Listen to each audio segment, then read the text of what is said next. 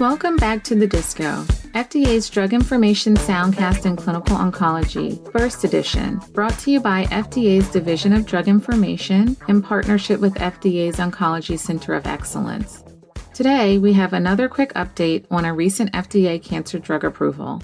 On June 16, 2021, the FDA approved avapritinib, brand name Ayvakit, for adult patients with advanced systemic mastocytosis, including patients with aggressive systemic mastocytosis, systemic mastocytosis with an associated hematological neoplasm, and mast cell leukemia.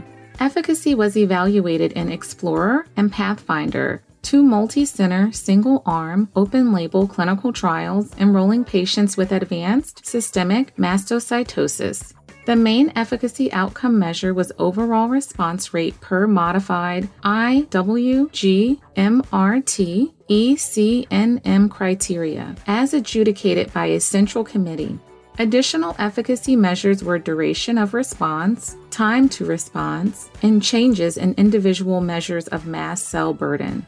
The overall response rate in all patients evaluated in both trials combined was 57%, with 28% complete remissions and 28% partial remissions. The median duration of response was 38.3 months, and the median time to response was 2.1 months. The most common adverse reactions reported in more than 20% of patients with advanced systemic mastocytosis were edema, diarrhea, nausea, and fatigue or asthenia.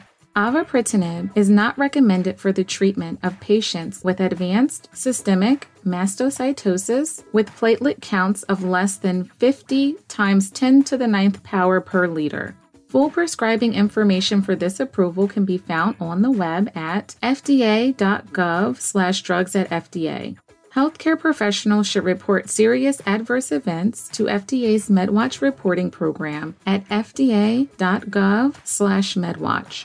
Follow the Division of Drug Information on Twitter at FDA Drug Info and the Oncology Center of Excellence at FDA Oncology.